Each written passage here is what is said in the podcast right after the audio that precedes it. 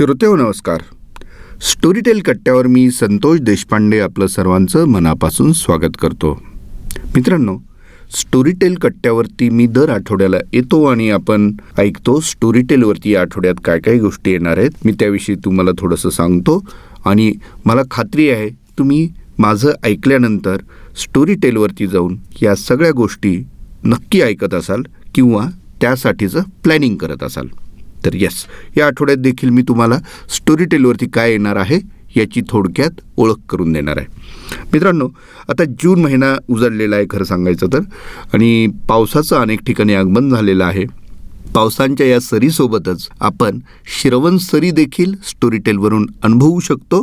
तर चला आता मी तुम्हाला सांगतो आणि मग तुम्ही ठरवा काय काय आणि कधी ऐकायचं ते.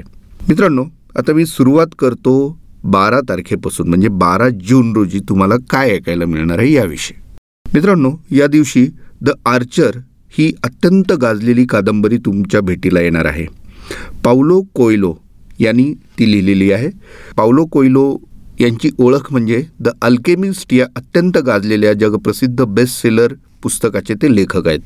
आणि त्यांची त्याच तोडीची द आर्चर ही कादंबरी आहे. द आर्चरमध्ये काय आहे?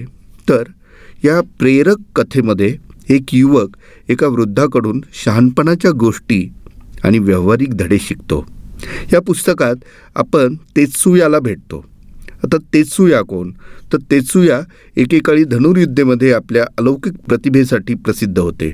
परंतु आता सार्वजनिक जीवनातून ते निवृत्त झाले आहेत. एक मुलगा त्यांना शोधत येतो त्याच्या मनात कित्येक प्रश्न आहेत. त्या प्रश्नांची उत्तरं देताना तेत्सुया धनुष्याची कार्यपद्धती सांगतात आणि अर्थपूर्ण जीवनाचे सिद्धांत प्रकट करतात. पावलो कोयलो यांची ही कथा स्पष्ट करते की कर्म आणि आत्मा यांच्या मिलाफाशिवाय जगण्याचं समाधान मिळत नाही आणि नाकारले जाण्याच्या किंवा अपयशाच्या भीतीमुळं संकुचित जीवन जगणं योग्य ठरत नाही. त्याऐवजी मनुष्यानं जोखीम उचलली पाहिजे धाडसी बनलं पाहिजे आणि जीवनाच्या अनपेक्षित यात्रेसाठी तयार राहायला पाहिजे.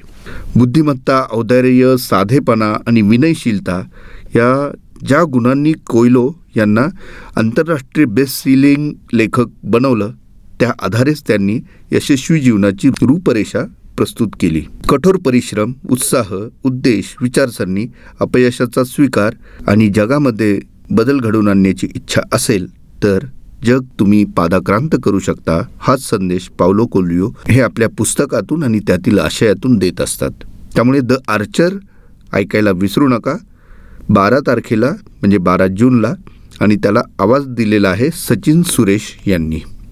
आता मित्रांनो याच दिवशी म्हणजे बारा तारखेलाच तुम्हाला छावा ही कादंबरी ऐकायला मिळणार आहे. आता तुम्ही म्हणाल छावा तर स्टोरी टेलवरती होतीच. मग आता तुम्ही वेगळं काय देणार आहात?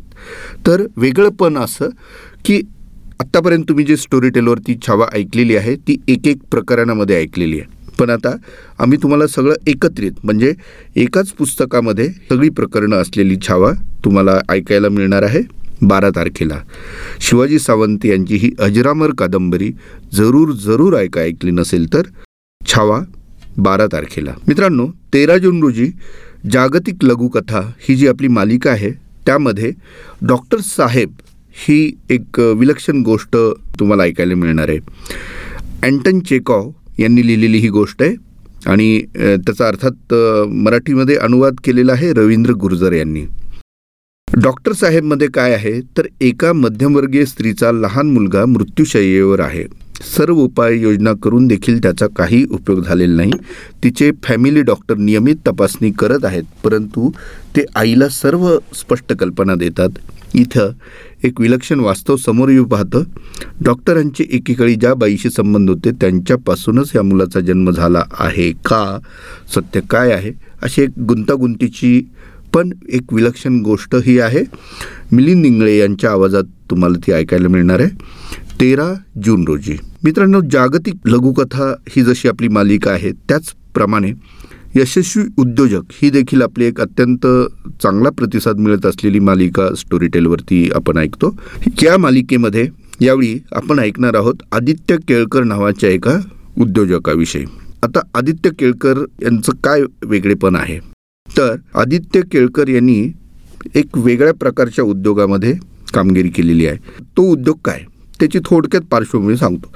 नायकी आदिदास रिबॉक प्युमा असे अनेक आंतरराष्ट्रीय ब्रँड्स हे खेळाडूंना लागणारे विशिष्ट डिझाईनचे शूज कपडे बनवतात हे तुम्हाला माहिती आहे.